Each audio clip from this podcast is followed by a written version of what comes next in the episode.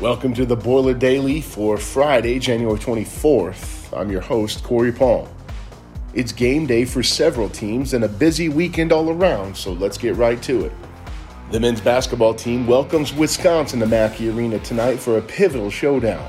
The Boilermakers have lost four of their last five, but all four of those losses have come against teams currently ranked in the top 25.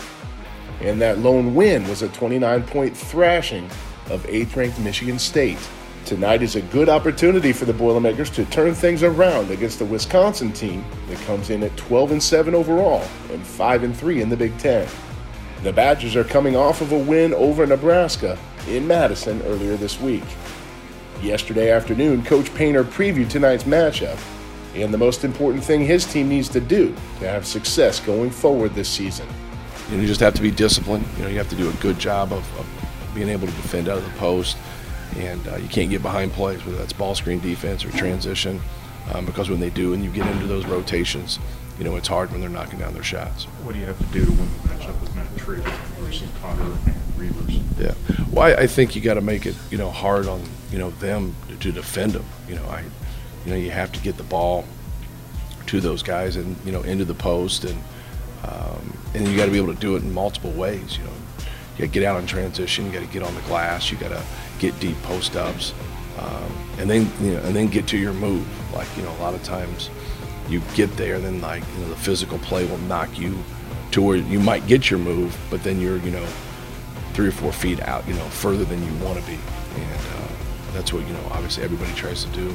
Um, just to get people out a little bit further. So get to your strength and um, try to get as deep as possible then just take advantage of, of opportunities with your dive into the rim or just playing out of rotations. Um, I, I, just think we just have to grow up more than anything. You know, each guy's got to be able to make you know strides in, in, in, terms of you know playing hard and playing smart. At times we'll play harder. At times, you know, when we do that, we don't we don't play as smart. We just got to be more consistent in those areas. The Purdue wrestling team is in College Park, Maryland, to take on the Terrapins tonight. The Boilermakers will then head to Rutgers for a Sunday afternoon duel with the Scarlet Knights. Both of those matches can be seen live on BTN Plus. The track and field teams are down in Lexington, Kentucky for the Rod McCravy Memorial. The two day meet features a deep field and can be seen streaming live on SEC Network Plus. Both tennis teams are taking part in ITA kickoff events this weekend. The women are down in South Carolina facing off with the ninth ranked Gamecocks tomorrow and will face either Wisconsin or Georgia Tech on Sunday. The men play number 6 Ohio State in Columbus tomorrow and will get either Tulsa or Utah Sunday.